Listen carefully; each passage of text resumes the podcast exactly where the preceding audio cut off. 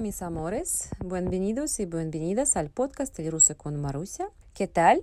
¿Cómo estáis? El tema de, del episodio de hoy es más psicoanalítico que lingüístico. El tema es nuestros miedos. Miedo a que el ruso sea difícil y es imposible de aprender, etc. No te engañaré.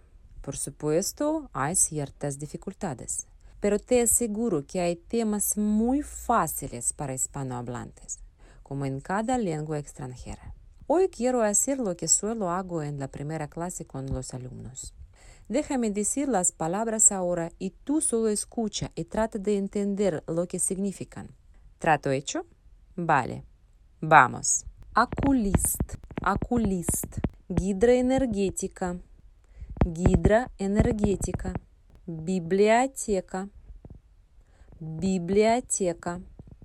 Клиника, клиника. Футбол, футбол, культура, культура, доктор, доктор, телевизор, телевизор, математик, математик, формула, формула, аллергия, аллергия, анализ, анализ.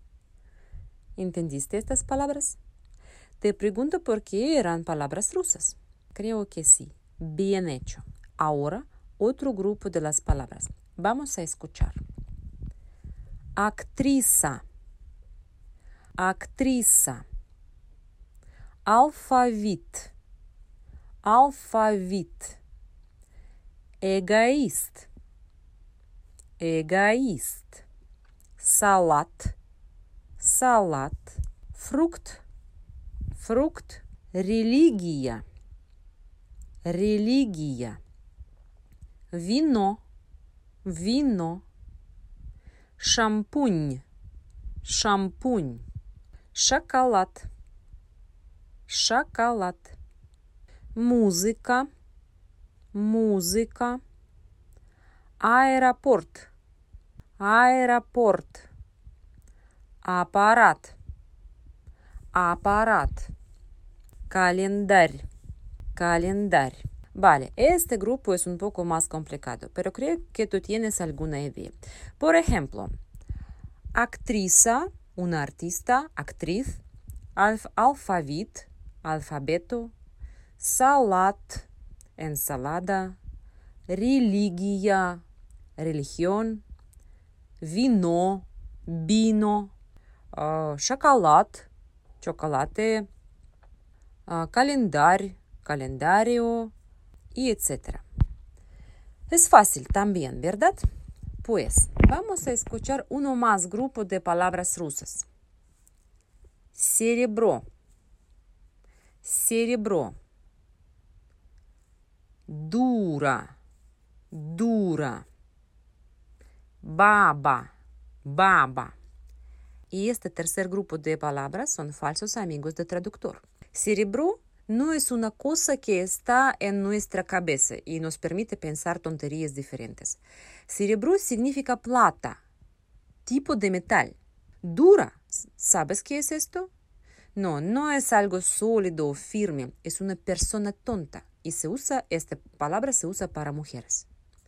Baba, en ruso no es líquido que se forma en la boca, Baba es el nombre tradicional y común de una mujer, especialmente una campesina, o puede ser sinónimo coloquial de abuela. Ten cuidado con, los falsos amigos del traductor.